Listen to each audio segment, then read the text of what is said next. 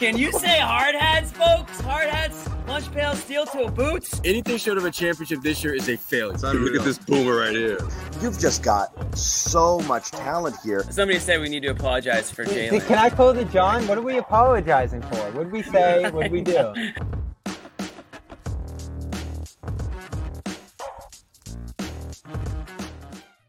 Uh uh uh uh. There he is. Oh, here's my guy. Theme music. Love that theme music. Burn out, burn out, burn out, burn out. Yeah, that's that's our that's our. I'm supposed to continue it with the rolling, but I don't know what he's doing. He's he must be sleeping over there. I'm it, but anyways, it's all good.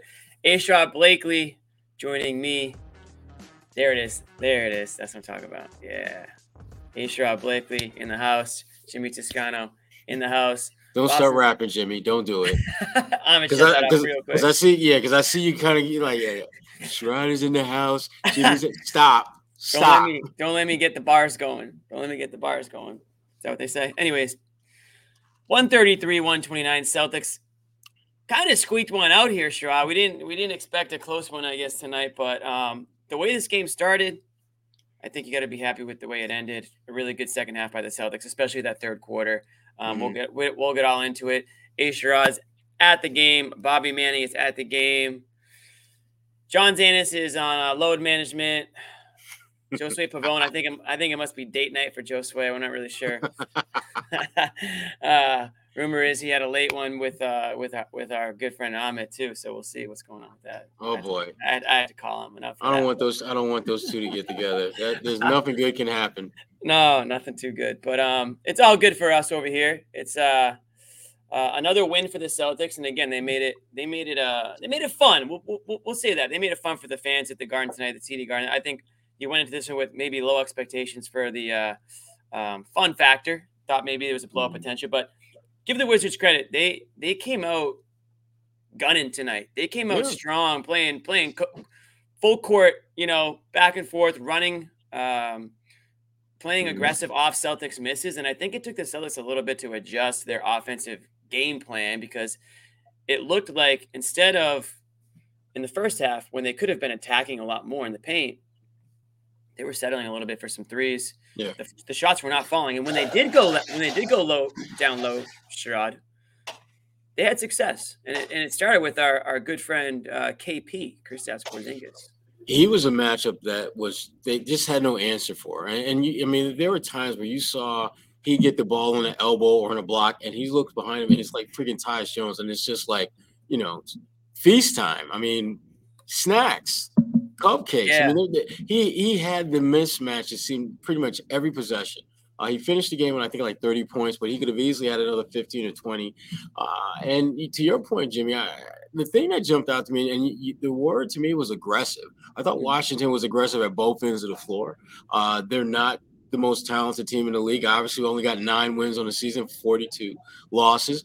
But they came with an aggressive mindset, and they didn't allow the Celtics to just kind of waltz down and do whatever they wanted to do at either end of the floor. Uh, and so if you're Washington, that's the silver lining that you take from this. And if you're the Celtics, it, there was never a point where you felt that they had this Washington team on their backs and down out for the count. Uh, even though the third quarter was good and they were able to go up by as many as fifteen, it still didn't feel as though they had this game done and over with. It felt like they were in control, but it did not feel like it was over. And Washington, to their credit, you know, they kept hanging in there, scrapping, uh, tr- you know, making plays, making shots uh, that kept them in the game. And, and so, you know, if you're the Celtics, you just want to get a win out of this game, get a win and get your guys healthy. Uh, two things I did not like about this game, though, was the Celtics' transition defense. Washington got too many damn layups in transition. It's like thirty-six to eighteen in fast break points. And I didn't like the fact that – yeah, and I think Tatum played damn almost forty minutes. Uh, I think it was like thirty-eight, thirty-nine, something like that, against a team with nine wins. I didn't. Tatum's minutes should be lower. Jaylen's minutes should be lower. They should have had one of those games where no one cracked more than thirty minutes or so. But give Washington credit. It forced Joe Mazzulla to play his guys their normal minutes. And this was a game that if you're the Celtics in a perfect world, in an ideal world, you're going to be able to cut back a little bit on your core guys' minutes. And they just weren't able to do that because Washington never was out of the game to where or at a position where the Celtics pretty much had it wrapped up. That just didn't happen till the final. But. Yeah, and again, you know, I, what did they have? eighteen fast break points in that first quarter. The Wizards did. Yeah. They, they were they were getting out in the break. They were just capitalizing on Celtics misses. And I th- I think the Celtics again. And I didn't want to start on a negative note because they did win this game, but there was there was some things to like in this game, and there were certainly some things to, to not like. Mm-hmm. And this was looking like another example of a Celtics team that was kind of playing with their food a little bit, that was not taking the opponent seriously. And it's easy to look at the Wizards and say, "Yeah, I'm not going to take you seriously. You're you're led by Jordan Poole and yeah. you know Kuzma and those. No offense, or a little bit of offense, but um, you know they." The Wizards uh, had a couple guys tonight. Let me. Let, who is this guy, Kispert? Man, he was all over the place. He might have been the best guy. On he the was a. Tonight. He was a. He was the best player. But the thing is, he he's one of those guys that, again, for him, he a lot of his success came about by playing off of other guys. Yeah. Uh, when you look at Jordan Poole, you look at you know Kuzma. Those guys are going to be, you know, the focal points. But you know. Right. Kispert, I mean, he did what he did in Gonzaga. I mean, he was a shot maker. Uh, yeah. That's no, he, he does. Everywhere. And he was knocking down shots. He's got good size. He, and, you know, in many respects, he's kind of like their version of Sam Hauser, although I think Sam is actually a little bit more athletic uh, than – Damn, this this Kispert guy was doing stuff I've never seen he, Sam Hauser he just, do. He could just knock down shots. He was just knocking down shots, Jimmy. Yeah. He wasn't he was doing like, – he, he was – no, he, he – He had some nice moves to the basket tonight, too. I got to give him a little bit of credit. And then Koulibaly, you know, a guy that um, I think's got a good future in this league. Obviously, he's going to be nice. There, but, yeah, exactly. I mean, he seems, you know, he's still coming in his own a little bit, but the growth, I think, that he's shown um, yeah. to start the year. So Wizards have a, a nice little thing going there. And I sell this. I think, I think they got punched in the mouth a little bit to start this game off. And mm-hmm. I imagine Joe lit into them at halftime because the way that they closed that second quarter, Sherrod, that second quarter, that was pathetic. I mean, that was nothing short of pathetic. Yeah, yeah. And, and and Joe has every reason to rip them for that because it's inexcusable. You know, you have been the best team at home all season long. This is one of the worst teams, not just in the East, but in the N B A. Uh, and there you are, like, you know, basically, you know, trying, you know, to, to get back to the game and, and stay w- within striking distance of them. That should never happen. I mean, you shouldn't need a damn Peyton Pritchard half-court prayer uh to to make it you know relatively close game at that point.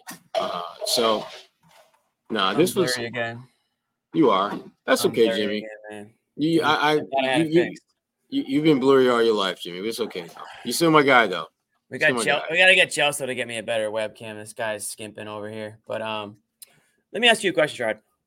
What's the word to describe when the Celtics put in a performance like this? Is it concerned? Is it annoyed? Is it disappointed? Is it angry? Is it is it ap- like do you do you not care? I mean, because there's been a few of these now, and they're starting, I think, to show themselves a little bit more often than they did. Let's say the first quarter, first half, first third of the of the season.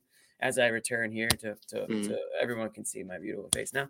Um, what what is it? Yeah, somebody in the comments says bored. Uh, you know, are they bored? Or or really want to know is what are what are your feelings? Not you know, what they are.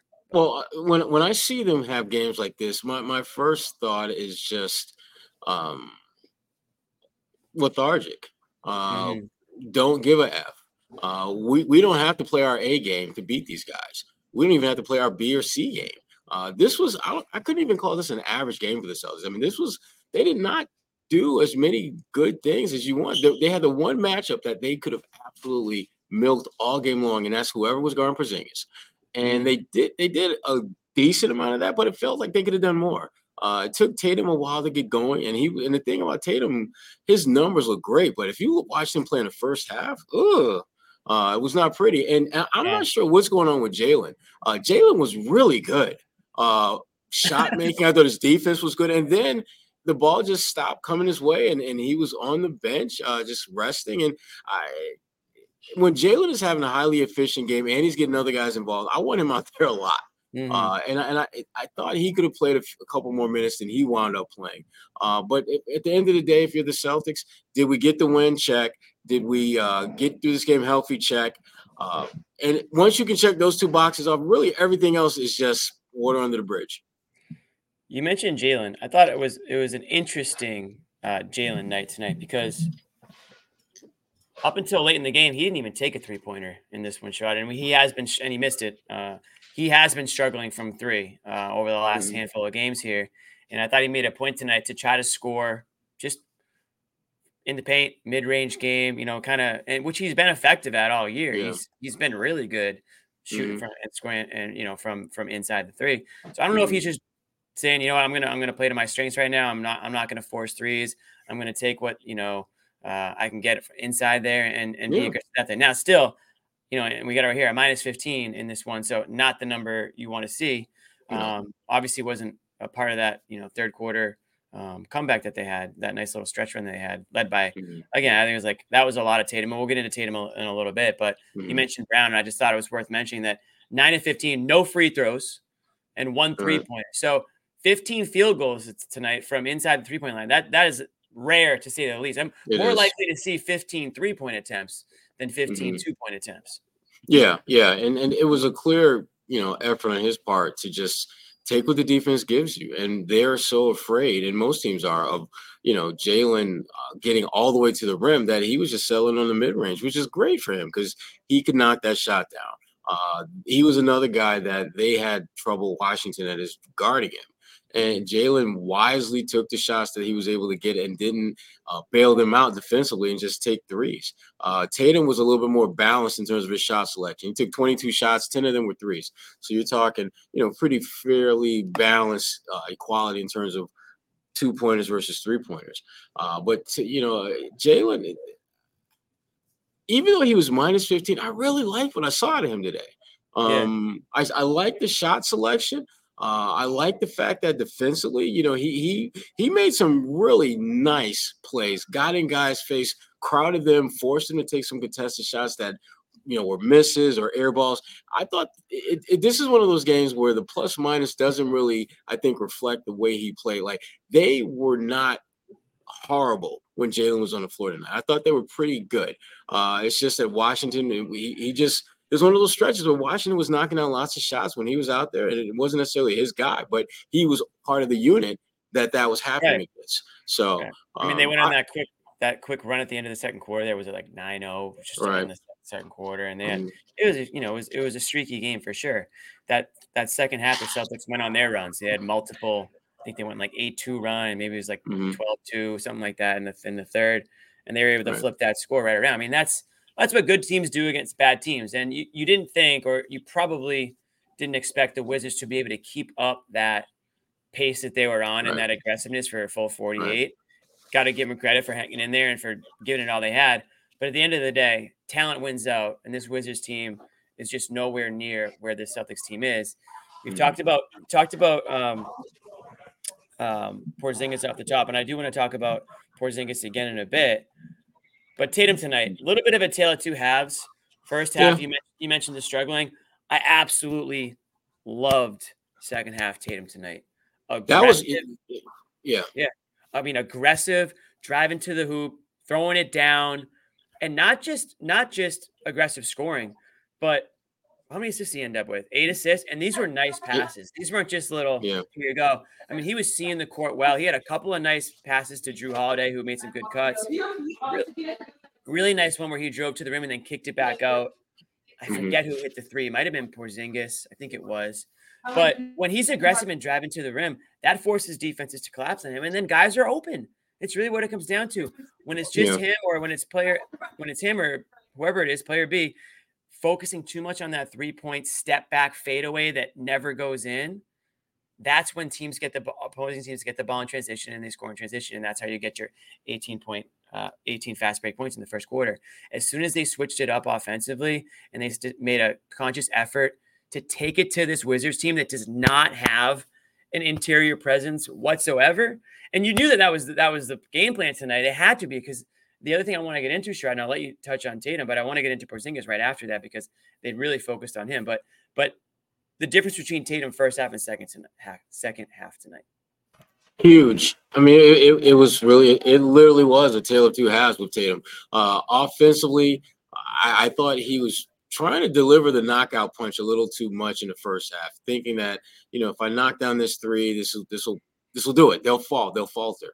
Uh, but in the second half, he he did exactly what your best player is supposed to do. Uh, make sure you everyone else eats before you, so that when it comes to the end of the night, you got all you can feast. You can take over, and he did that. I, I, his ability to suck in that Wizards defense and spray the ball to different guys, whether it's Jrue Holiday, you know, whether Sam, uh, you know, Hauser, whether wh- whoever it was, Jaylen Brown, it didn't matter. He was getting the ball to all of his teammates, and that softened up that that that Wizards defense, which is already soft to begin with, so that he's able to go downhill and finish at the rim with the left hand. He's able to get easy dunks, uh, get the ball on the block, and, and, and force their defense to react to what you've already done. And it, it kept Washington in the second half. They were just never able to get any kind of flow or rhythm on how to contain Tatum and how to make him a non-factor. Because the thing that he continues to evolve into, he is becoming a multi-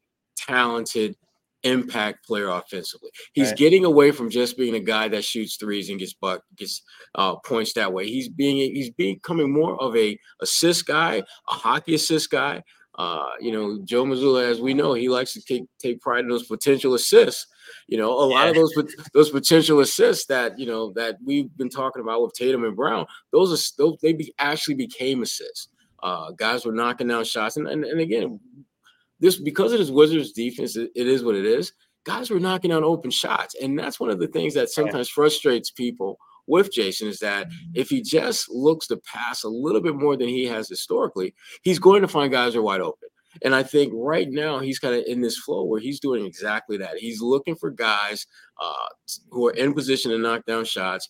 You know, and one of those guys, you know, I thought tonight, and we'll talk about him later, maybe, but Jrue Holiday. This was one of the better games we've seen Jrue in terms of shot making in a while. Um, but Tatum, again, when your best player has a feed everyone else mentality and does that early on, you're going to have nights where you're not going to be able to, to shoot it as well as you want consistently, but you're going to make sure that your team is not totally taken out of the game because you're making sure everyone else is involved. Right. And I mean, he could have fallen into bad, Tatum could have fallen into bad habits again and just continue to force that three in that second half. But instead he got, He just went into like that killer mentality, that killer mode where it's like, you know what? I'm just going to do my thing. I'm going to work my way to the basket. I'm better than you. I'm quicker than you. I have better handle than you. And I can finish at the rim. And yeah. that's like the unlocked Jason Tatum, you know? He's still going to take his three-pointers. And I don't want him to not take threes anymore. I'd like him to take better threes more often than he does. But the fact that he can just switch into that other attack mode, yeah. that opens things up, like you said, for everybody else. Now Jrue Holiday is getting wide open threes because defenses are, are collapsing on guys like Tatum or Brown, and when he's, you know, being aggressive. Now Porzingis is getting wide open looks. And, um, you know, that's just and, – and obviously, uh, you know, Derek White, who had more of a quiet night tonight, but typically mm-hmm. he's benefiting benefiting greatly um, when those guys are being aggressive. Mm-hmm. But I got to tell you what, the guy who benefited most tonight, Sherrod, not just tonight. This has been a trend over the last handful of games now, and I've been calling for it. I've been calling for it all year. You traded for this guy in the offseason, Kristaps Porzingis. Figure out a way to utilize this guy as early and as often as you possibly can. He's he's your cheat code out there. Mm-hmm. He's a seven-footer who can score from all over, literally all over, three-point, eighteen feet, fifteen mm-hmm. feet, three feet. Wherever you put him, he's going to be able to score over the defender. Tonight, they made a point. It was one on the – if you if you had access to that Celtics locker room before the game, one on the top list, feed Porzingis. That had to have been the top thing, and they did it. I get, you got to give them credit. They they they exploited the mismatch uh, for Porzingis. eighteen field goal attempts tonight. That doesn't even tell a story. He went to the line fourteen times. The guy took way more shots than the eighteen that you see uh, on the box score. And – another credit to where it's due, fourteen of fourteen from the line, thirty-four points, eleven rebounds. Um, he's been everything and more this team needs. But when you look at the recent, you look at recently what his production's been, eighteen field goals tonight, nineteen last last game, seventeen before that, fifteen, seventeen. The last handful of games, Sherrod, they're really making a point. And then a couple after that, twenty-one. So they're finally starting to say, oh, that's right. We have this guy on our team, you know, and it's not mm-hmm. just Tatum and Brown, Tatum and Brown, you're now giving this, you know, a very, very capable, quote unquote, third option. Some people might even say he's the second option on this team. Mm-hmm. Um, and he, and he's showing them why. I mean, that, it's, to me, it's, it's it's just nice to see that finally happening. It took a little bit, but it's not too late, at least.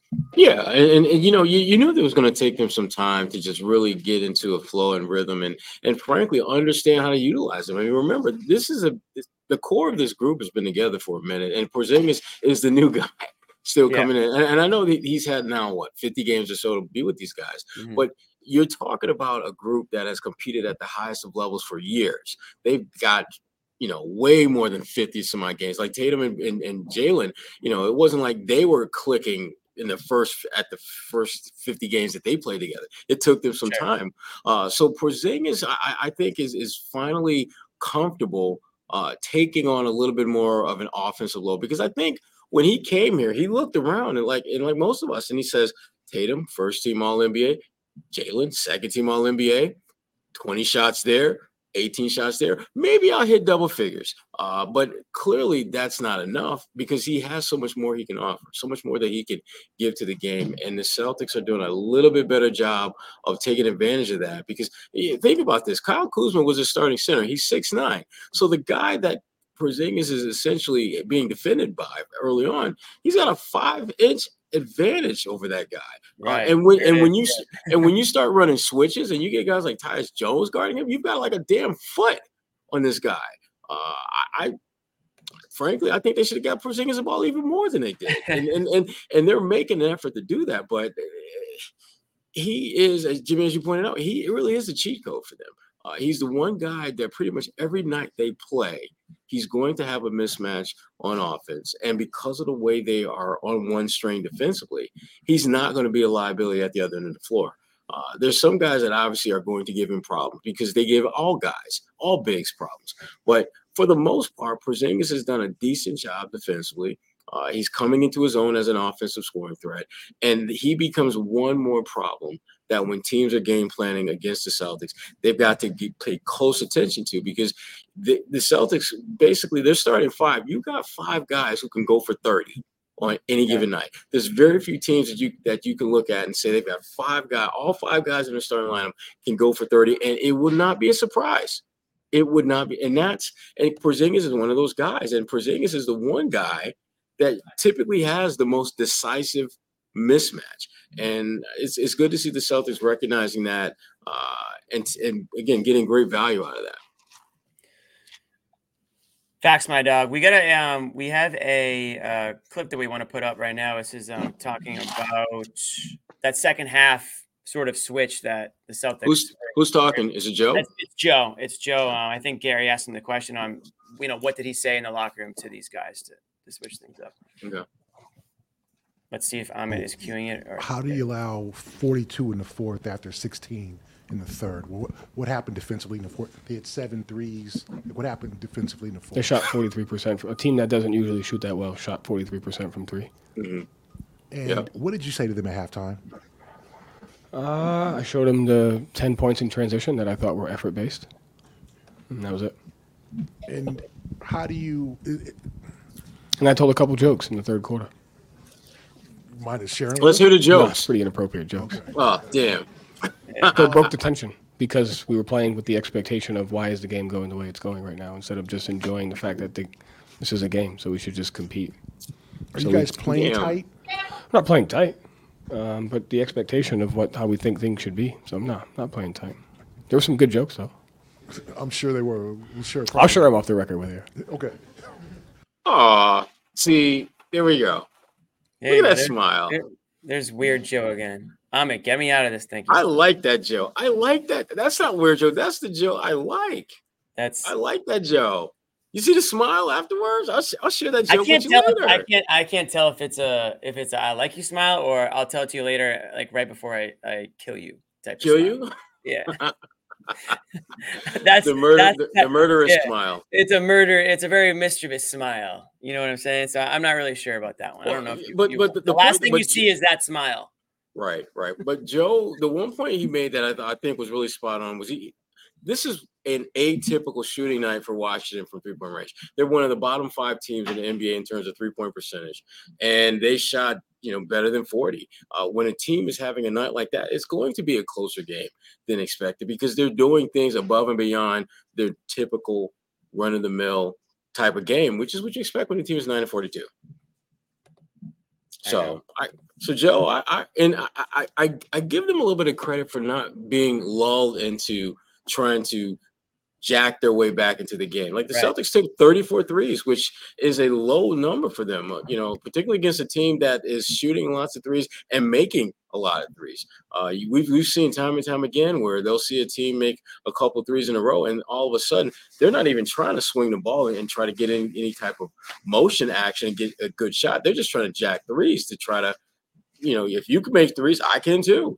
They didn't get lulled into that, which was good to see because it, I know there, there were a couple of possessions where Tatum, I was pleasantly surprised where he passed up a shot, three-point shot, instead of which would have been a good shot. Instead, he tried to get a great one. Uh, and to me, a great one for anyone is a wide-open shot. Uh, and, and they were able to get a decent amount of those uh, because of their ability to keep the ball moving. I like that Joe at least uh, called them out for the for the effort based uh, points that they gave up, Sherrod. I mean, I think we all we all that was if you never played basketball in your life or knew anything about basketball, you could just be like, something's right, something's not right there. That was too easy for the for those guys to score the way that they did, and so I in that situation, I mean, you, you really don't have to say much, right? I mean, if you if you play the clip, these guys watch themselves lollygagging back on defense right. or or just half-assing it up the court or even down the court, you're going to be able to say, okay, yeah, like we we we got to stop playing like assholes. Yeah, yeah, and they, and they did. And they, they were – and it wasn't just one guy either. I mean, early on, there were multiple guys who just – you could tell that their effort, their focus, their energy, whatever the hell you want to call it, it just wasn't where it needed to be. Uh, and, and that being said – you know, it says a lot about how bad this Wizards team was because even when they were playing a collective, like basically, you know, walkthrough in, in, in an actual game, they were right there. They were, they were. I mean, the, for the first, in the first half, like neither team was able to lead by more than seven points. It wasn't until the third quarter that the Celtics started breaking it open and, and someone took a double digit lead. So this was a game that the Celtics, like I say, they just weren't very good in the first half, and, and a lot of it was their own. It was wasn't anything Washington was doing as much as it was them simply not locking in the way they need to, the way they're capable of. We saw more of that in the second half. We didn't see as much as I would have liked, but we saw more of it in the second half, and they were able to get, come out of here and get and get the win. A game that was, even with them kind of recalibrating in the second half, this game shouldn't have been a four-point game. No, and you, and um. I think the difference, you know, listen, when you're when you're the Celtics and you're playing the Wizards, you kind of know that you can get away with with playing the way that you're playing because you assume that you can just flip the switch and turn it on and play like you did in the second half and win the game. That's fine and dandy. They're right. They can do that.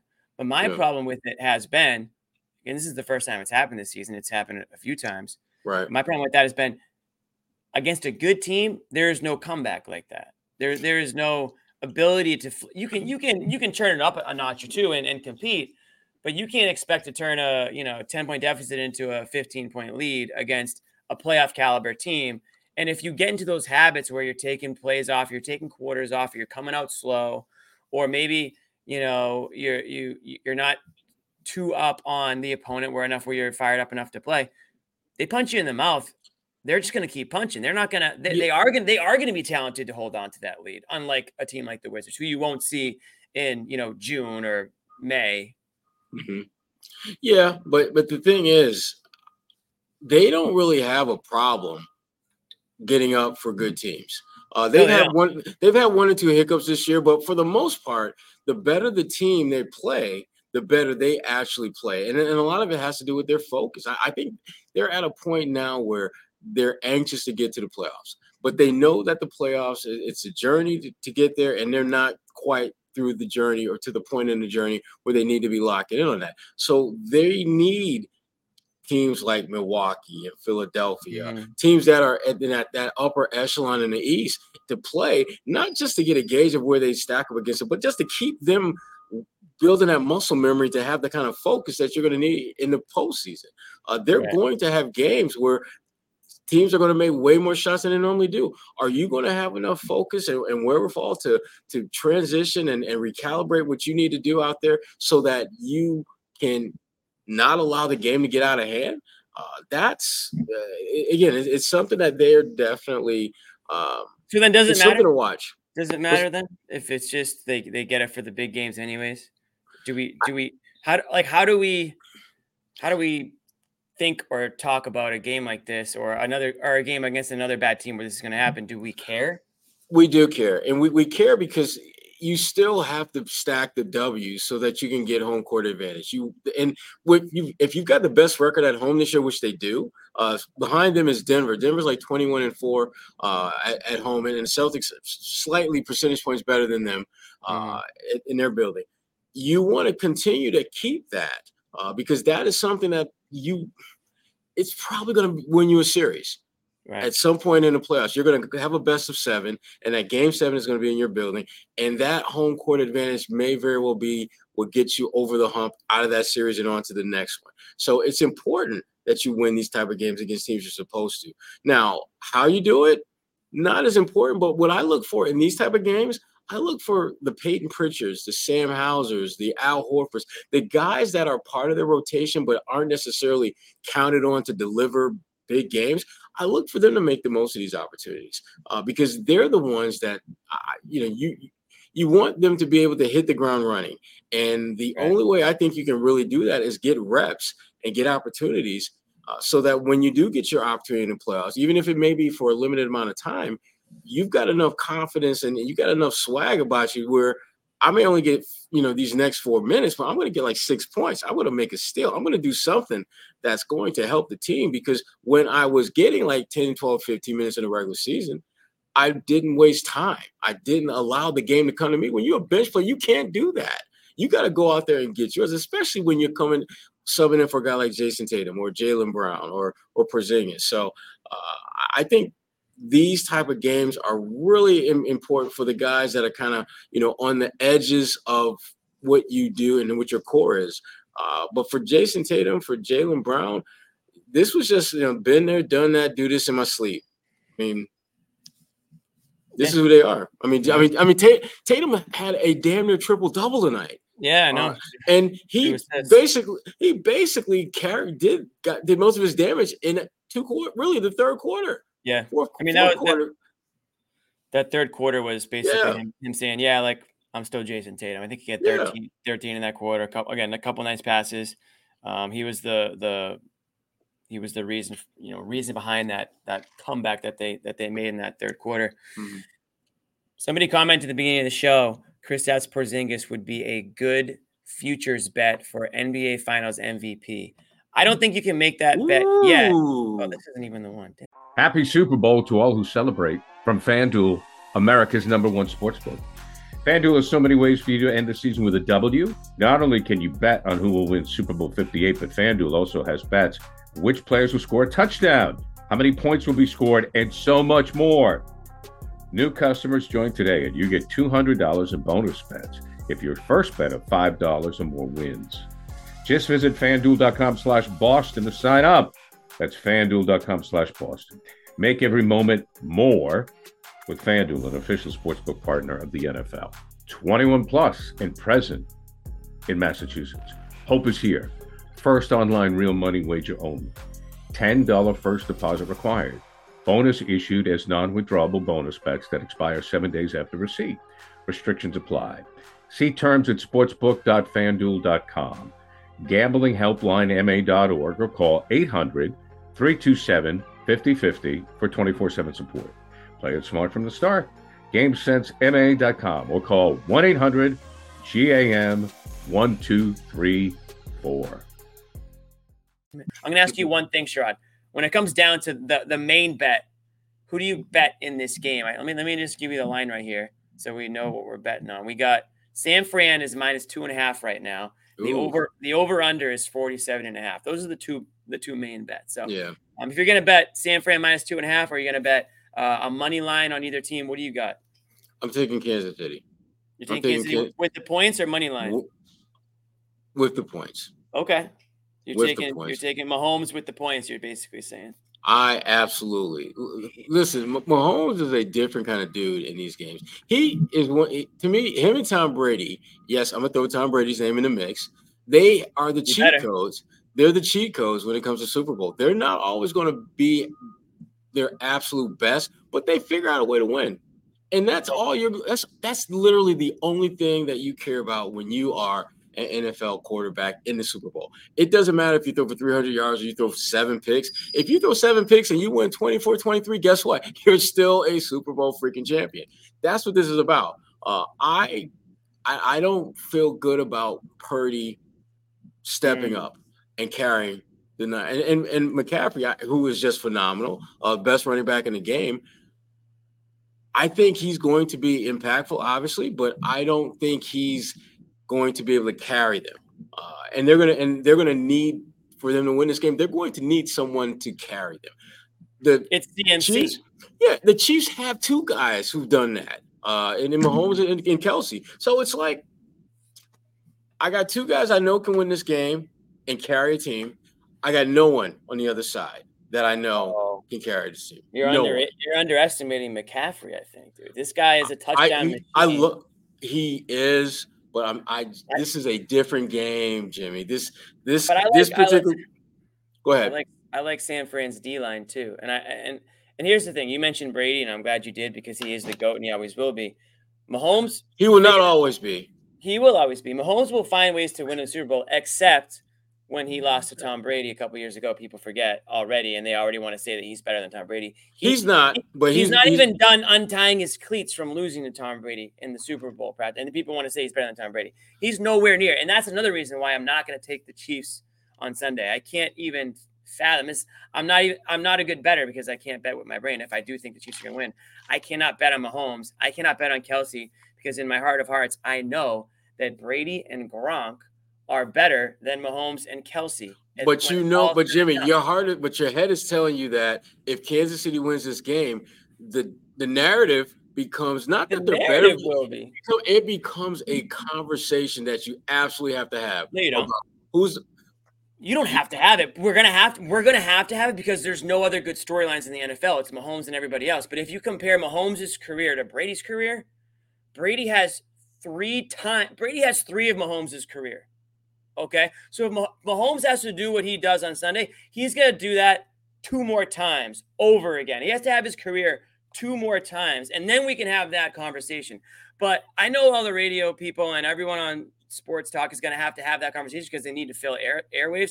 But stats are the stats, championships are the championships, and those don't lie. Mahomes is nowhere near Brady at this point in his career. Talk to me in ten years, we can have that conversation. That being said, if Mahomes wins on Sunday, yes, the con- people will start ch- talking about it, but we're not even close yet. If he loses on Sunday, I never want to hear it again. I never want to hear it again. I'll say that. So that's where I'm at with that conversation. But anyways, that's the FanDuel read. So hopefully I, I did that. Hopefully I did that read justice. I'm not sure if we're going to have to. But anyways, guys, two hundred dollars in bonus bets. If your first bet of five dollars or more wins, visit FanDuel dot com slash Boston. Yes, Bobby Manning is going to be joining us. He's just waiting on Kristaps Porzingis.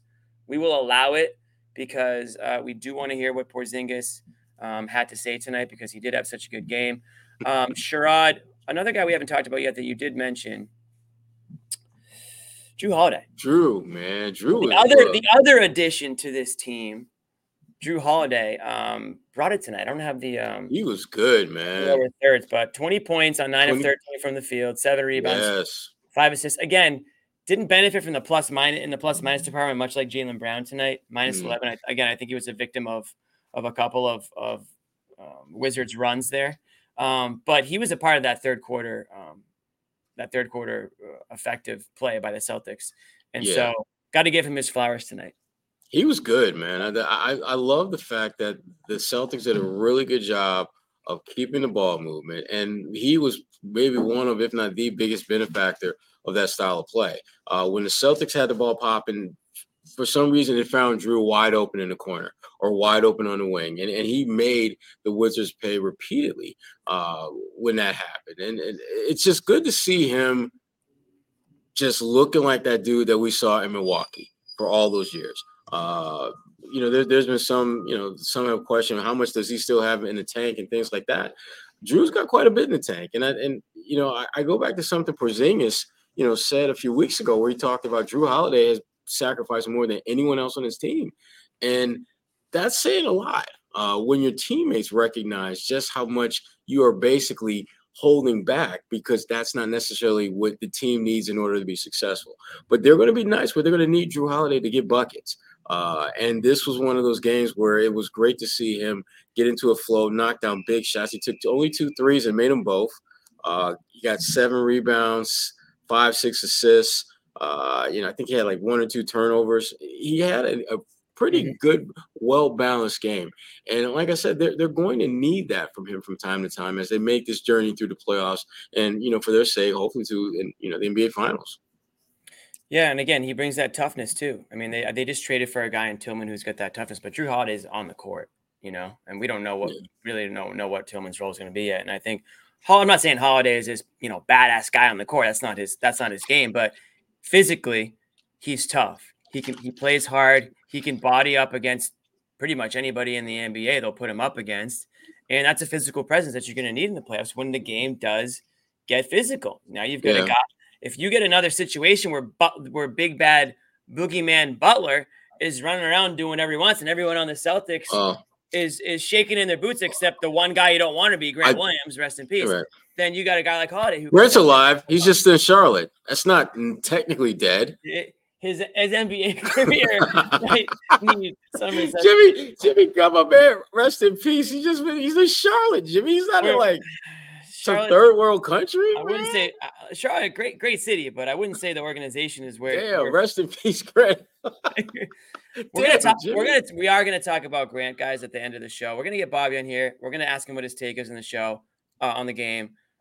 Let him do his thing, and then we're gonna well, we're gonna but, hit on a couple of things that before, we haven't done. Before we get off of Jrue though, Jimmy, I, I, I yeah, just yeah. want to point Jrue. If they do wind up playing Miami Heat, it will be personal for Jrue, because Jimmy Butler absolutely filleted him last year. It was bad. It, the way Jimmy Butler outplayed him, raised that was the point where folks started questioning how much did Jrue still have left in the tank. Is that is because, that when Giannis said, "Get him out of here"? I don't know, but we all know Giannis has quite a bit of pull, uh, and he, he's not he's not he's not the least bit shy about flexing that pull. I don't think go. that's what happened, because I. I, I Bottom line is, Butler Jrue, there you go.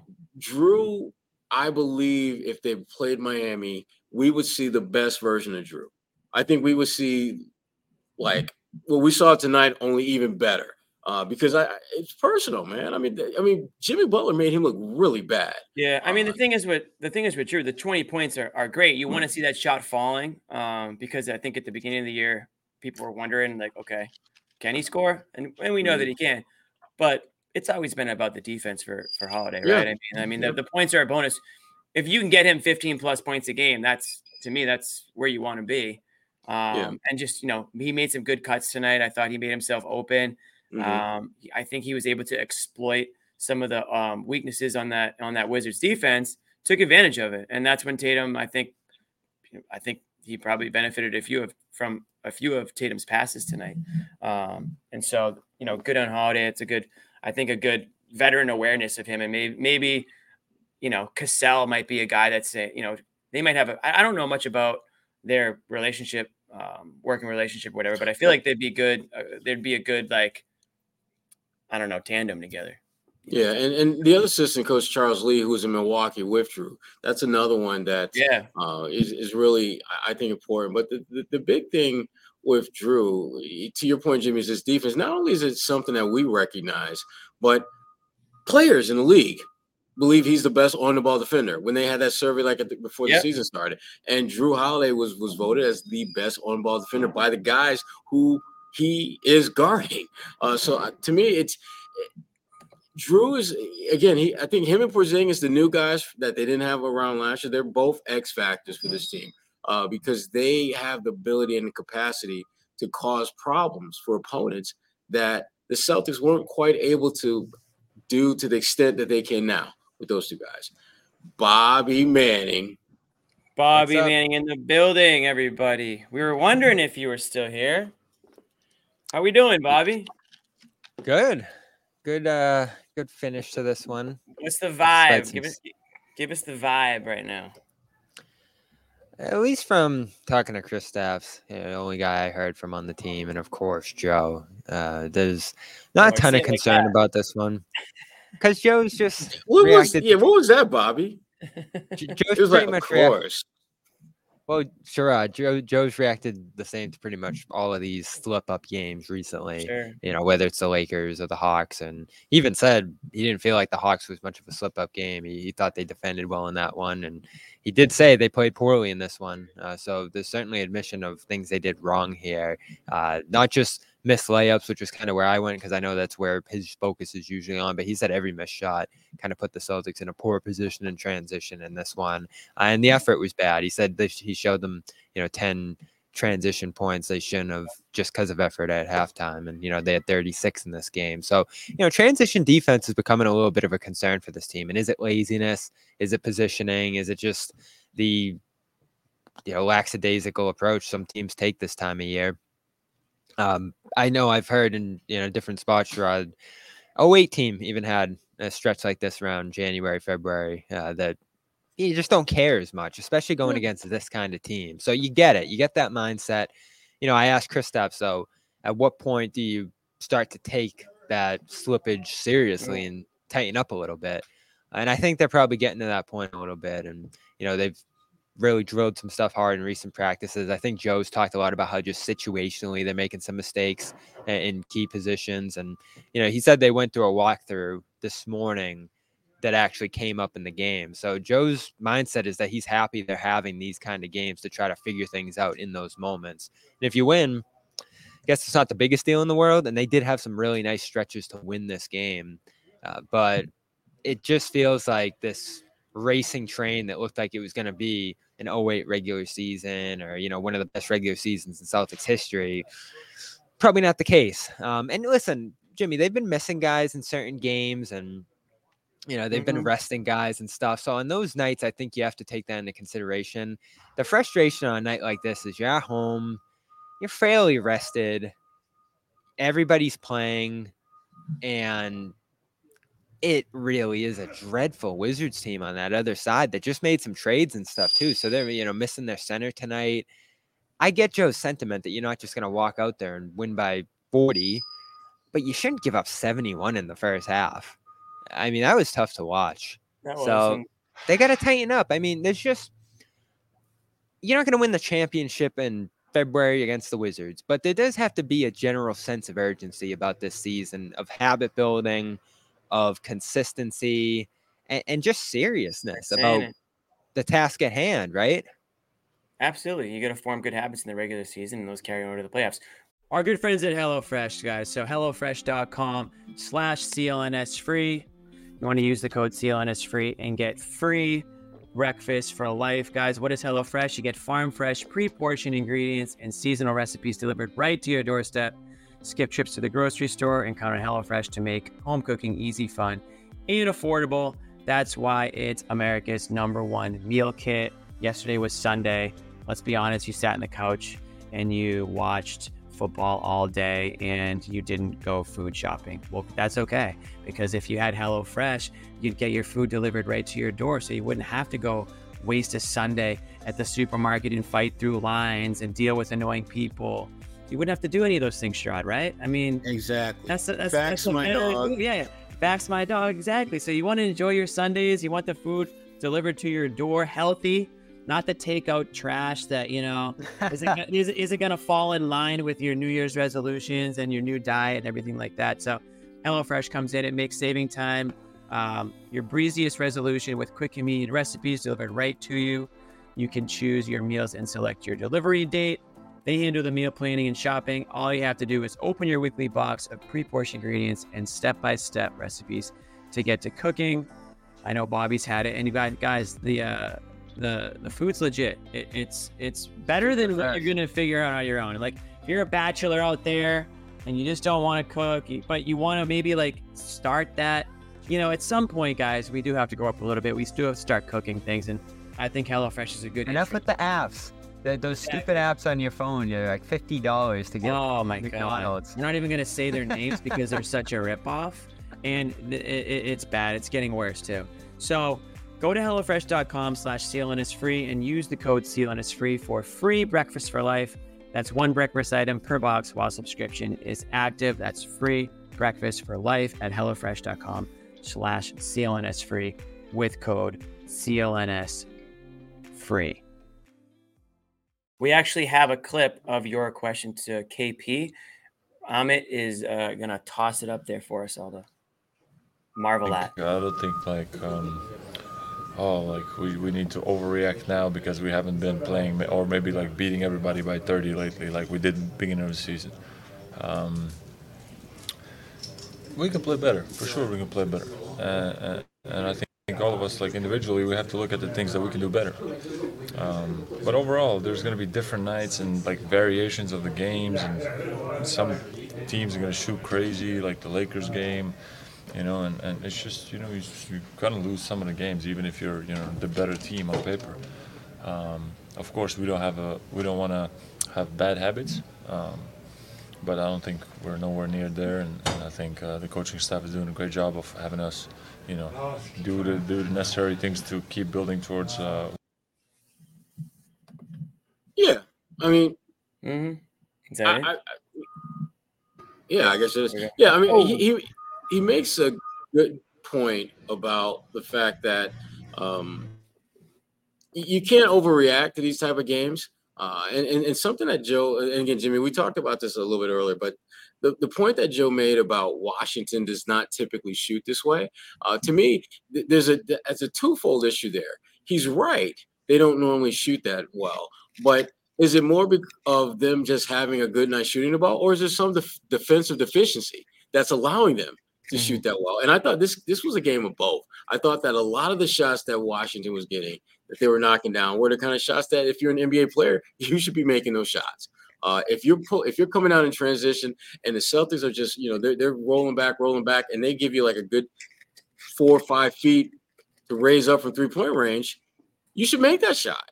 Uh, and, and Washington, I thought, did a decent amount of knocking down those type of shots. So uh, I, I don't think you hit the panic button or anything like that, but you, you no. need to be at least aware that you got to do better in that regard. You, you've got to close out better. You've got to, you know, fight through screens. You, you've got to, you know, not allow them to just keep swinging the ball without any type of stress or, or, or you know, resistance uh, for them doing that. And then the Celtics just didn't do a really good job in that regard, you know, overall tonight, especially as Bobby pointed out the transition game where they were they had a thirty-six eighteen. They doubled the Celtics in, in uh, fast break points, thirty-six eighteen. Mm-hmm. You, you shouldn't let that shouldn't be happening. Not to an elite defensive team. And, and listen, everyone's going to get on Joe, and, and rightfully so, to quote Marcus Smart. But it's on a player at a certain My guy. Point. It's on a player at a certain point, right, to step up in these kind of situations and assert some level of seriousness. And one thing I did like about that Lakers game, Jimmy, is that you did see Tatum on the sideline showing some demonstrative, you know, show of urgency there, talking to teammates and, uh, you know, saying after the game, you know, that you got to be better in these spots. You got to make adjustments after the Clippers game, some stuff like that. And, you know, John says it all the time. The lip service after the game doesn't mean a ton. You know, there's probably things being said internally on how to tighten up right now, but there's still a general feel of, yeah, whatever. It's fine. You know, it's not a big deal. And I think that does, to some respect, reflect the mindset of the team. You know, especially when you hear from Kristaps right there saying that, yeah, it's fine. And again, we know these are veterans. We know this stuff happens across the league. This isn't just a Celtics problem here. But this wasn't happening early in the season. Uh, they were playing with a level of consistency.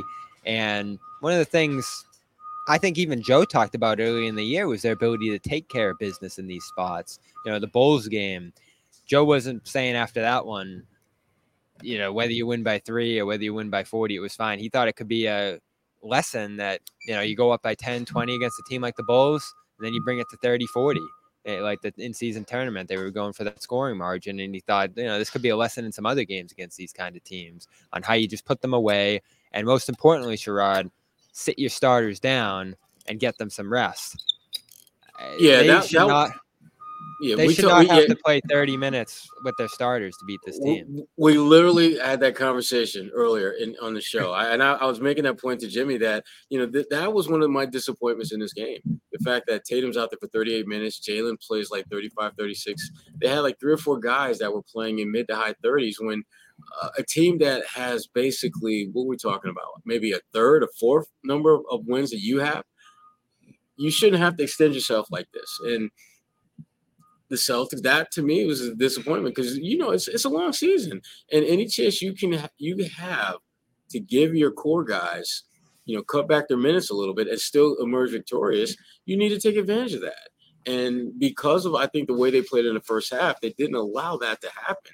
Uh, and even though they had that great surge in the third quarter where they went up by as many as fifteen, they still didn't deliver the kind of impactful, dominant, putting this team away for now, and we're just not going to have to deal with them type of, of, of effort and performance. I mean, you have to go by at least twenty, twenty-five points against a team like this at some point. And that just, yeah, that just never, they never They never sent her tonight, Sherrod. Right. And, you know, to their credit, they did get the ball in some good positions, I thought, to score against that weakness. And the one thing I like that Joe said after the game is, in a matchup like this, you do have to shift the ball a little bit more inside. And I thought they mm-hmm. utilized Porzingis tremendously. Uh, this was maybe his most dominant scoring night with the team in this one, and it was all at the basket. Uh, his efficiency in there was incredible. He missed one at one point, got it right back and put it in, and it was like, whoa, because those have been like seventy percent shots for him. Uh, and, mm-hmm. you know, it's like eight feet out sometimes, but he still was putting it right up over these guys. So, you know, they found the mismatches in these games. I thought the offense was good. It, it's that transition defense that I killed them in this one. There was just a lackadaisical approach to the defensive side of the ball that uh, put them in a dangerous position in this game. It did feel like for a little bit there, Jimmy, this was creeping on a loss. And then they went on that phenomenal run to close the third. There it is. four to nine. Phenomenal. It was a great third quarter. Absolutely. Shout out to Pritchard. You know, I, the bench keeps getting a lot of crap. People want Lonnie Walker to replace him. And, you know, there was just a lot of anxiety about the bench going into the deadline. I thought they were awesome in this game. There's another one yeah. where I felt like they we haven't talked play. about them at all, so feel free to talk about Pritchard for a minute. I mean, the guy almost had two half-court shots. I mean, he had two, but electric one, moments in the building was, too. Yeah, that was. Yeah. I mean, that even got me out of my seat. That second one, I thought that was. I wish. I that thought that was good. It. Yeah, that was just that was sweet. And, and was these, awesome. You know, Ahmed actually said it to me, Jimmy. Why isn't O'Shea Brissett playing in a game like this, where the energy's an issue, where the effort's an issue? Mm-hmm. Those bench guys are going to give you that, and it's going to take a little bit of a load off your starters. And Tatum looked like was supposed to rest this game. He was on the injury report with the illness, and you know we know how it goes. He wants to play all these games, so he probably fought his way into it. But this was an opportunity to get some Brissett minutes in and, you know, play Pritchard a little bit more, which I felt like they did in, in the second half. And he was tremendous. And this is what he's given you this year. Some good energy, some good shot making, rebounding. I think he had six in this game, an occasional burst of playmaking as well. Uh, and, you know, the defense can be an issue sometimes, but they play good together as a team. And, you know, I don't know how much you talked about, uh, you know, Brad's comments this morning, Jimmy, but we he haven't. said that was the biggest reason he kept this bench together. He kept this rotation together because, you know, we kicked around piling up the whole bench and going again an Olynyk or, you know, some kind of bench scorer, a proven rotation level player who's a borderline starter. But, you know, they kept Cornette in here. They kept Hauser, Pritchard as your bench into the playoffs because they've played well all year. All three of those guys, I think, have played well all year, and they've played well together, which is what Brad said this morning. And so that's the important thing. Over multiple years, that group has built a chemistry, a togetherness, an ability to do the little things that supports the starters. And I think that's the most important thing with this team is you don't have bench guys who are trying to get their own shots or, you know, trying to do too much. They're doing things in support of the best players on the team here. I think that, Bobby, that, that latter, that last point you made, I think is why Brad decided to keep him. Because remember, Pritchard had a just a putrid stretch this year, and Luke had stretches where he was a non-factor, and Sam, he had his his low points as well. But they have collectively figured out how to play well as a unit, uh, where even when they've had individual struggles per se. And I think if you're Brad, you know, if you look at the guys that they added, particularly Xavier Tillman, you have a specialist, a guy that does one thing really well, And you may, you're not going to need it every night, but you might need it against the Knicks. You might need it against, you know, you know, a team that play, that has a phys- certain high level of physicality, and he can bring that to you. And I think if you're Brad, that made the most sense as opposed to going out and getting, let's say, a Kelly Olynyk, who can do some really nice things for you. But does he address a need that you currently have? Uh, you have guys who can stretch the floor in the front court with Porzingis and Al Horford. So you don't necessarily need someone to do that. But could you use another big who can be physical, uh, can it has a certain level of switchability defensively, and isn't going to get in the way of your offense because they need the damn ball? Not you didn't have that guy, but now you do with Xavier. Uh, so it makes a, it, the more you think about it, it makes sense for Brad to try to keep the bench band together and then add to that guys who have a very specific skill and strength that addresses an area where you need some, you need to strengthen up. Uh, yeah, and one so. guy on this bench does one thing well, specifically across the board. And so now you add an element of on-ball defense against bigger guys. Uh, which you didn't have before. You know, you might have tried to throw Brissett into that spot, but that's not his strength. He's he's not physical, right? Yeah, you have a rim protector in Cornette. You have an on-ball defender in Tillman now, offensive rebounder in Brissett, a shooter in Hauser, and a you know shooting ball handling guard in Pritchard. And what do you think of this listen, guy, Jaden Springer? Solid. He's really young. Yeah, who's he's a prospect and. You know, Brad talked about this, that today. I got this question. I don't – does does he mean Jaden? And he said Jared. How do you guys feel about Jared getting Rob's number? It feels a little Rob backwards. Who? Someone someone tweeted me. Yeah, Rob Williams. Um, yeah, seriously, though. Why? They didn't retire. Out of sight, out of mind. Out of sight, out of yeah. mind.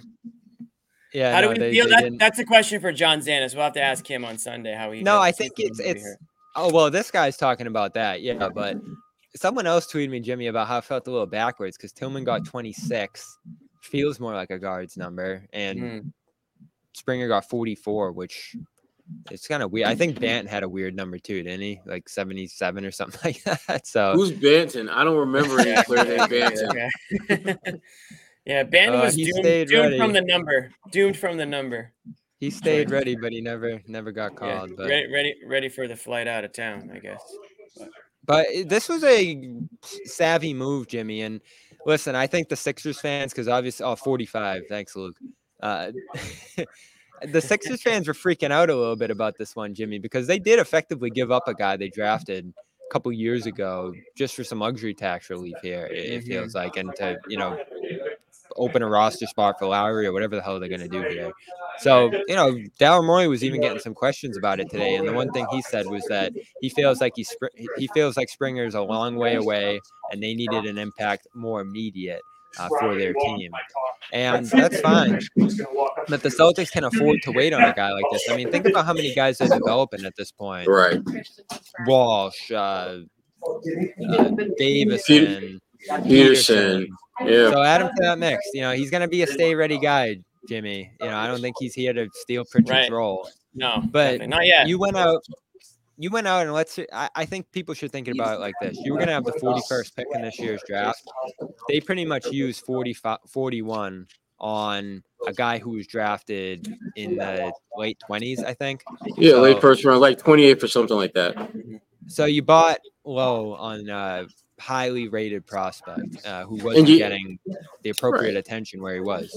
And then you threw in a couple of middle schoolers, you know, just to make, yeah. make everything work, twenty-seven and thirty. And to me, that that's – Brad is, is – you know, Brad's been pretty candid about team building, knowing that you're going to have a number of guys making major, major dollars. So you got to fill, the, you know, that bench and develop guys – on low money contracts. Uh, and that's that's what they're doing. I mean, they're they're basically building that that second unit with guys that have tremendous upside, but they have some kinks or some knocks against them, and they're going to try to smooth those out before, you know. And his is the offense, Sherrod. You, you look yeah. at the numbers, they're rough. He, he doesn't really have much of an offensive game at all. Uh, I think no, other than layups, other than layups and dunks, layups and dunks. Yeah. Yeah. And, you know, he was he was pretty high on uh, K O C's uh, big board that year in twenty twenty-one. I think he came in at twenty-fourth, loves the defense, called him a relentless defender on the ball, uh, but doesn't have much of a shot, barely pulled up from three at all in, in his college days with Tennessee. And it's been a similar deal, forty-one percent from the field through three years with Philly, twenty-three percent from three. So that's going to be the difficulty, Jimmy, playing him for long stretches. I don't think that's in the cards this year. But no. Let's say, you know, remember they used to go to Phil Pressey, Sherrod, and um, who's the other guy? Shane Larkin. Shane Larkin, you know, yes. We love. I loved Shane Larkin. He I did too. Nasty. They Shane Larkin is guys, killing it overseas, but that's another story another day. I'm not surprised. They, he was nasty. They went to those guys for they went to those guys for a little change of pace sometimes. And those guys were mm-hmm. like the third, fourth guard on the roster. Mm-hmm. Right. You couldn't do that with J D Davis, and you probably can do that with Springer. And Brad actually said today he has the athleticism to play in the playoffs. I don't know if that was just like a stumble on his words, but well, well, he threw the word playoffs my- in there. Bobby, this is this is what I, I think people are, are losing sight of, okay? Philadelphia is going to be a one-man team without Joel, and it's going to be Maxey's team. Mm-hmm. This guy has been in that mix for multiple years. If anyone knows how to – not shut him down because Max, I think, is just too good to shut down, but at least knows how to address him, attack him, those type of things defensively. This might be that that wild card that that they can throw out there uh, in a yeah. series against Philadelphia that Philadelphia probably wouldn't see coming.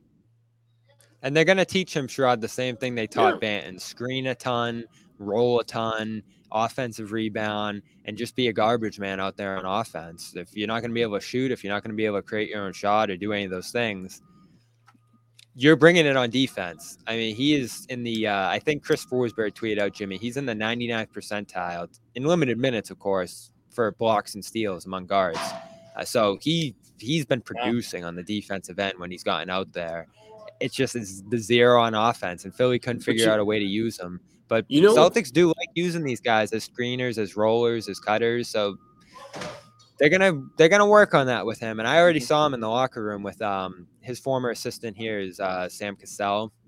Yeah, uh, but he's got another he's got another former assistant here too, who was actually his development coach. Um, I'm gonna pull up his name here. It but, seems like uh, a good it seems like a good landing spot for him then, right? I mean, you can yeah. develop him a little bit off the court. Not saying throw him in the fire here, but it's a guy that they're not they didn't trade Tyler, for for the playoffs. Tyler run, Lashbrook, you know? yeah.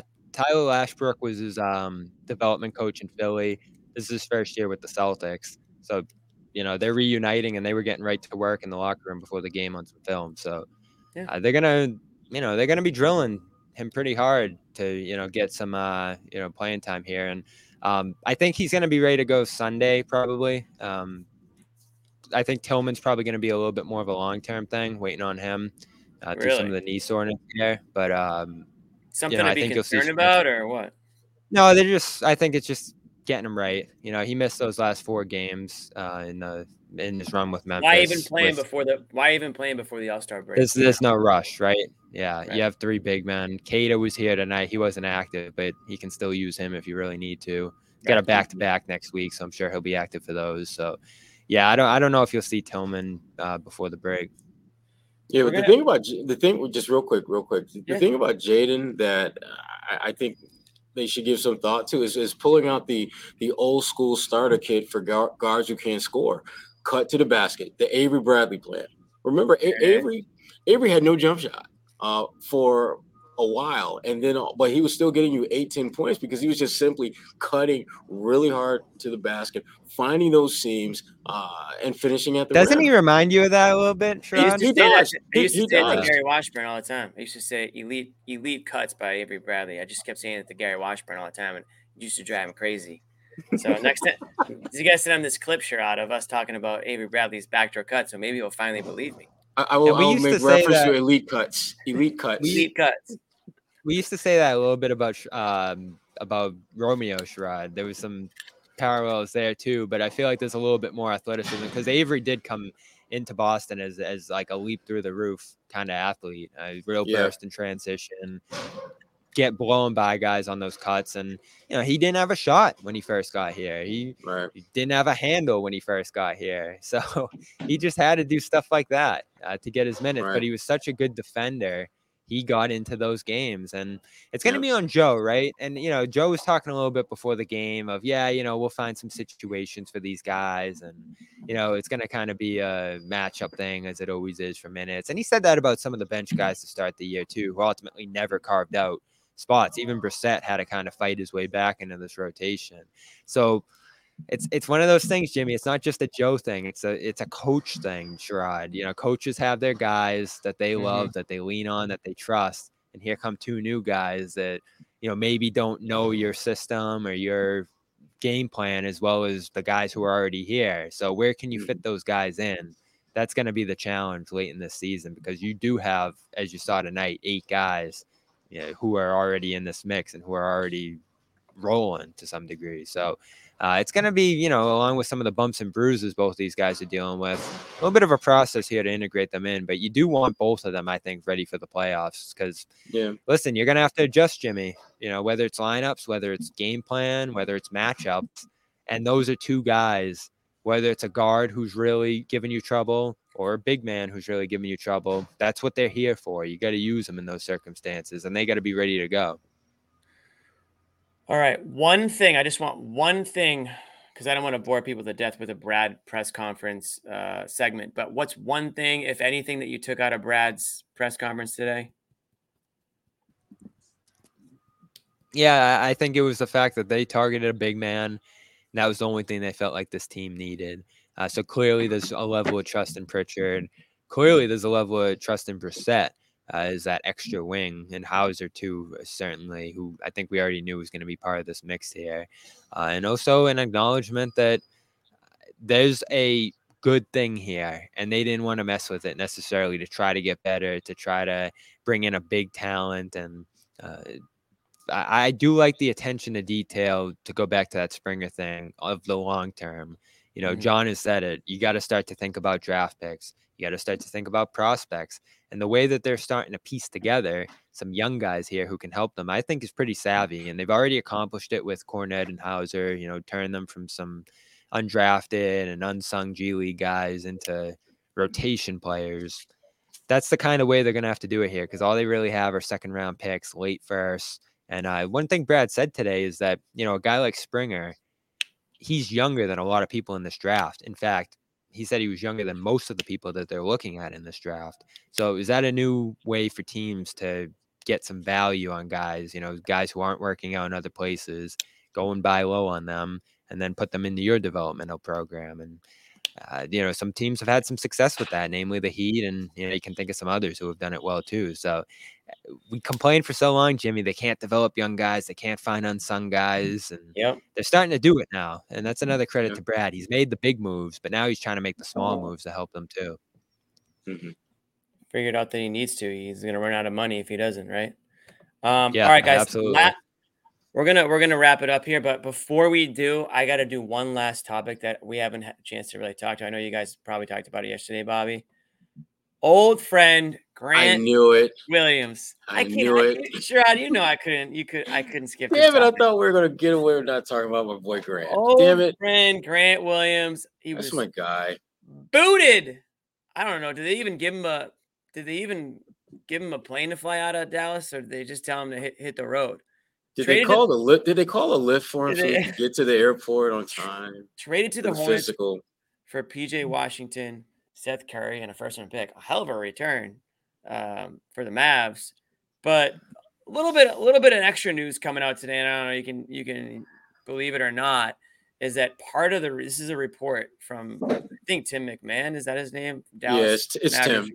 It's Tim. He's a, he's a, he's a big name in the, in the Mavs, in the Mavs uh, beat world. McMahon, and I don't know, yeah. I don't know how well he's liked by, by some of those players. Certainly Luka has, has had his run-ins, but um, he's reporting that part of the reason Grant was shipped out of town is because he changed his sneakers from Luka's signature sneaker to Tatum's signature sneaker. And maybe that rubbed Luka the wrong way, but I think prior to that, he was rubbing guys the wrong way, and they said that they just had to get rid of him.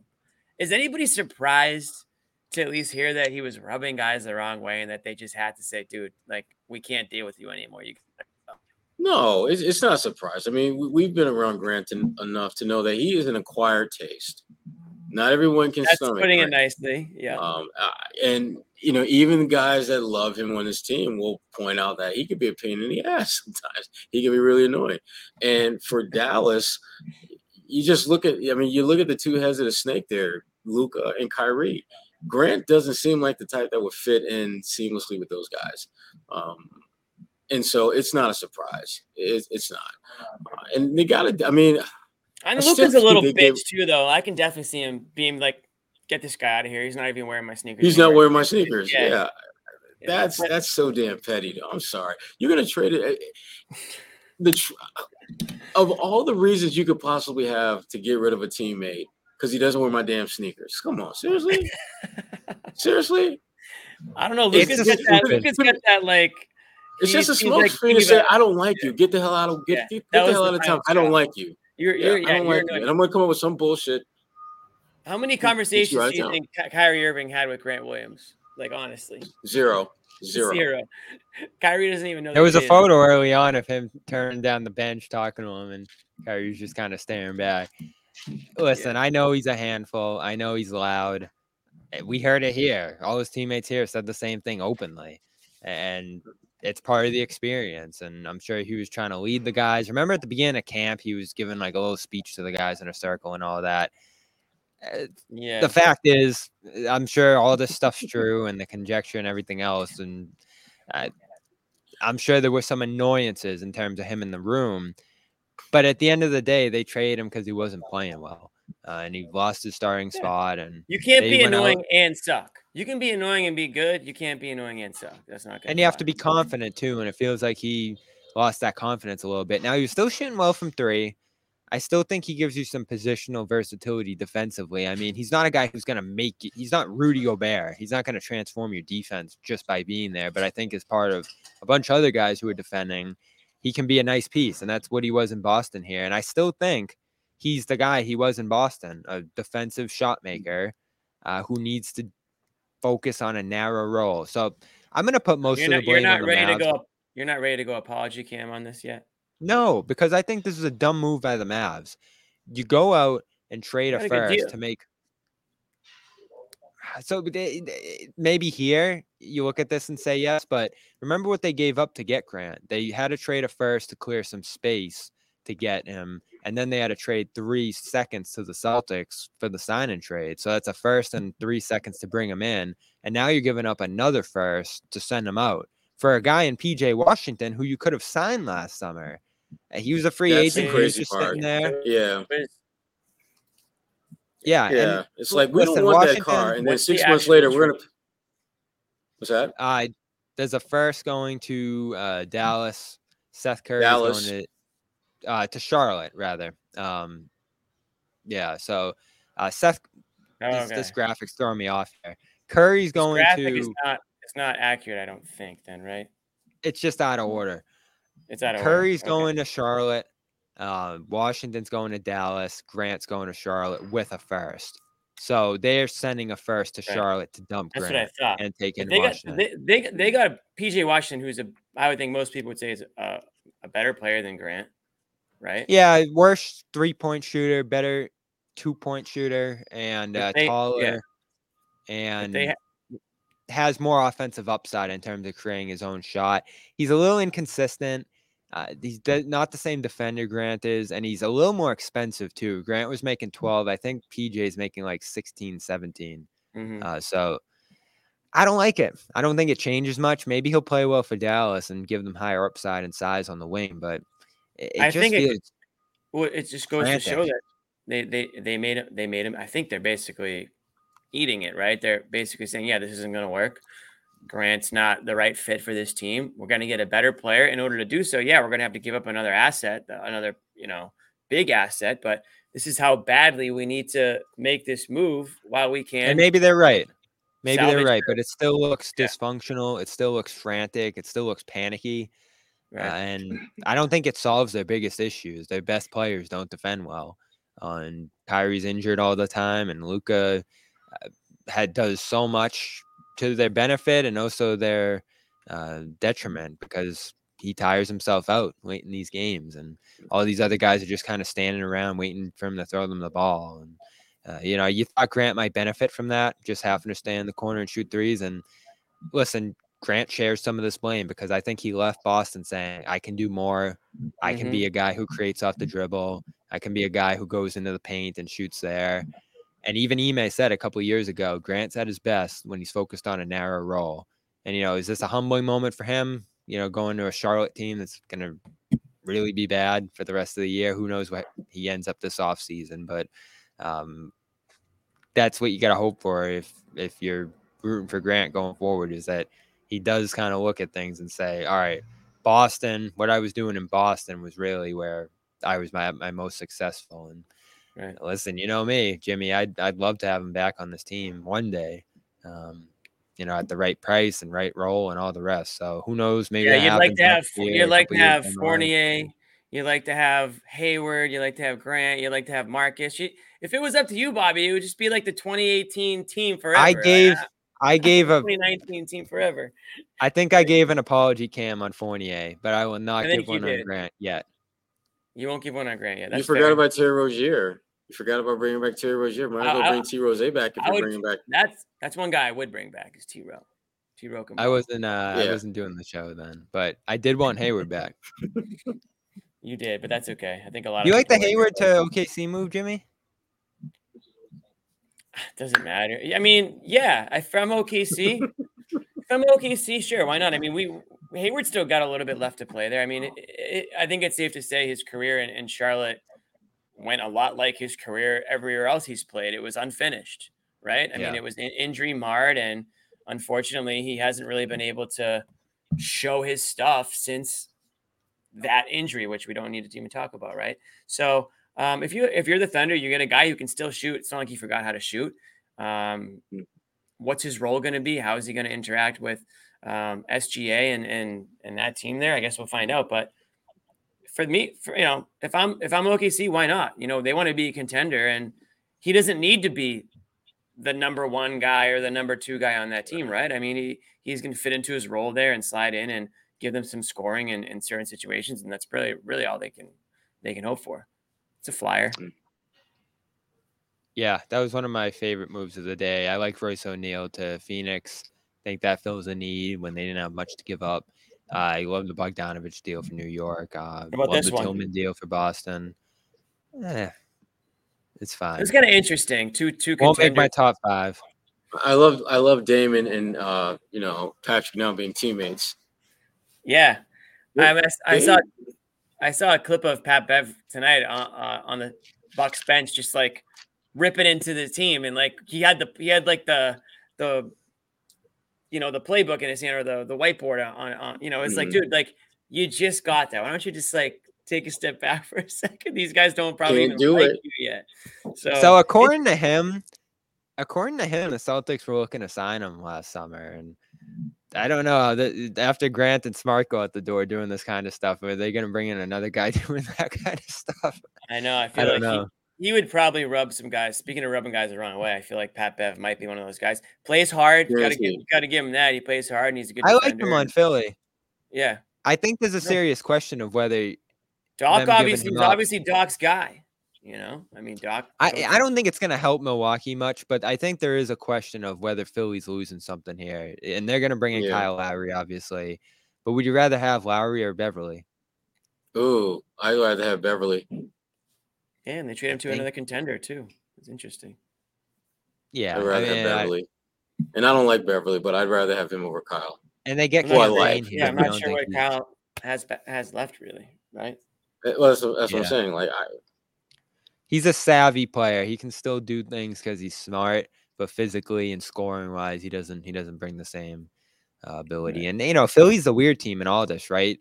If Embiid's there, he'll – it's a dangerous addition alongside Embiid, uh, but if he's not there, it's like, why is Heald here on an expiring contract? And you know, what's Lowry doing here? So they're clearly putting together a team that if Embiid comes back can go on a little bit of a run, but how far do they fall while he's out? Does he come back at all?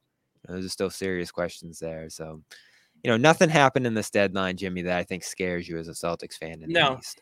Nothing that was major, major N B A earth shattering stuff. I mean, there was the LeBron rumors that were floating around to keep things interesting, but nothing to that level, obviously, and nothing really close. So it's, in my opinion, you know, the the Celtics, they're currently at the top. I think it's it's their conference to lose. Let's put it that way. Yeah.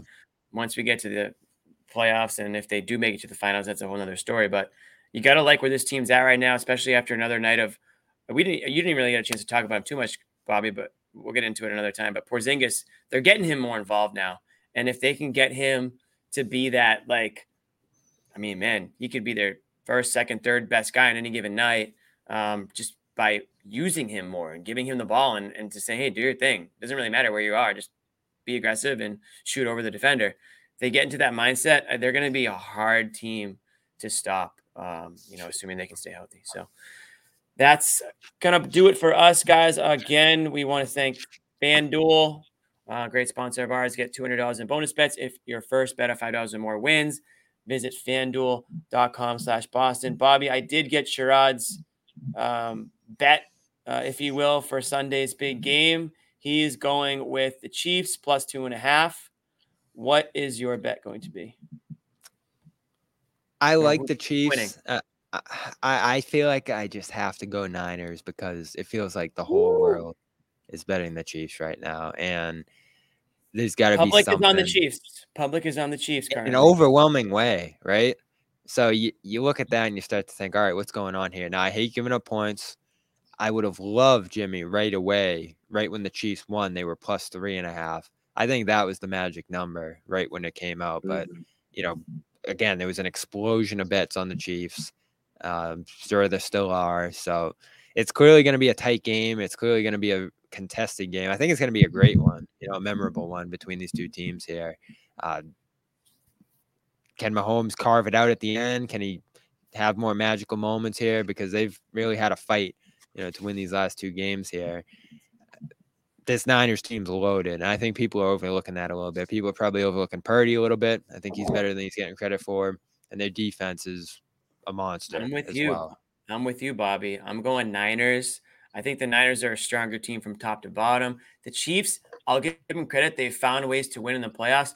It hasn't been a strong Chiefs team this year. And I had Mahomes as my fantasy quarterback this year. He was me- he was mediocre, like as far as Mahomes. But they've been a different go. team in the playoffs. They have been, but now they're going to play a team that deserves to be there in the Niners. The Ravens beat themselves last week or two weeks ago. If the if the Niners can limit the mistakes and Purdy can limit the interceptions, feed Christian McCaffrey, feed, you know, Debo Samuel's, another offensive weapon who can run the ball and, and obviously a good catcher, a good receiver, catcher, what am I talking about? Um, I just think that they're a team that's going to be difficult to, to take down. It's going to be close. It is going to be a good game. I'm excited for it. I will be hosting. Going to have some food going, so it should be a fun Guess time. Guess where I'll be. Are you going to be in Miami? Miami. You and I've Joe Sway are going to Miami. Yeah, we're going to have to find a spot to watch it. Of course, the Celtics are on at two that day, so join us for uh, post-game right yeah, after. Yeah, so I was going to and... say, we gotta, we're going to have a nice run-up to the Super Bowl. We're going to have Joe Joe Sway and Bobby live in Miami, assuming they make the game. I don't, and I'll be out partying too hard Saturday night in Miami. And then, I have uh, never needed a road trip more. I'm looking forward to this one. You know what, Bobby? You deserve it. You deserve a road trip. How about that? So, yeah, you guys are going to Miami, and then what? Is it just uh, – Brooklyn on Tuesday. Okay, there you go, Miami and Brooklyn. So keep it locked on C L N S. We will see you guys Sunday. Enjoy your weekend, and we will hit the outro. Peace.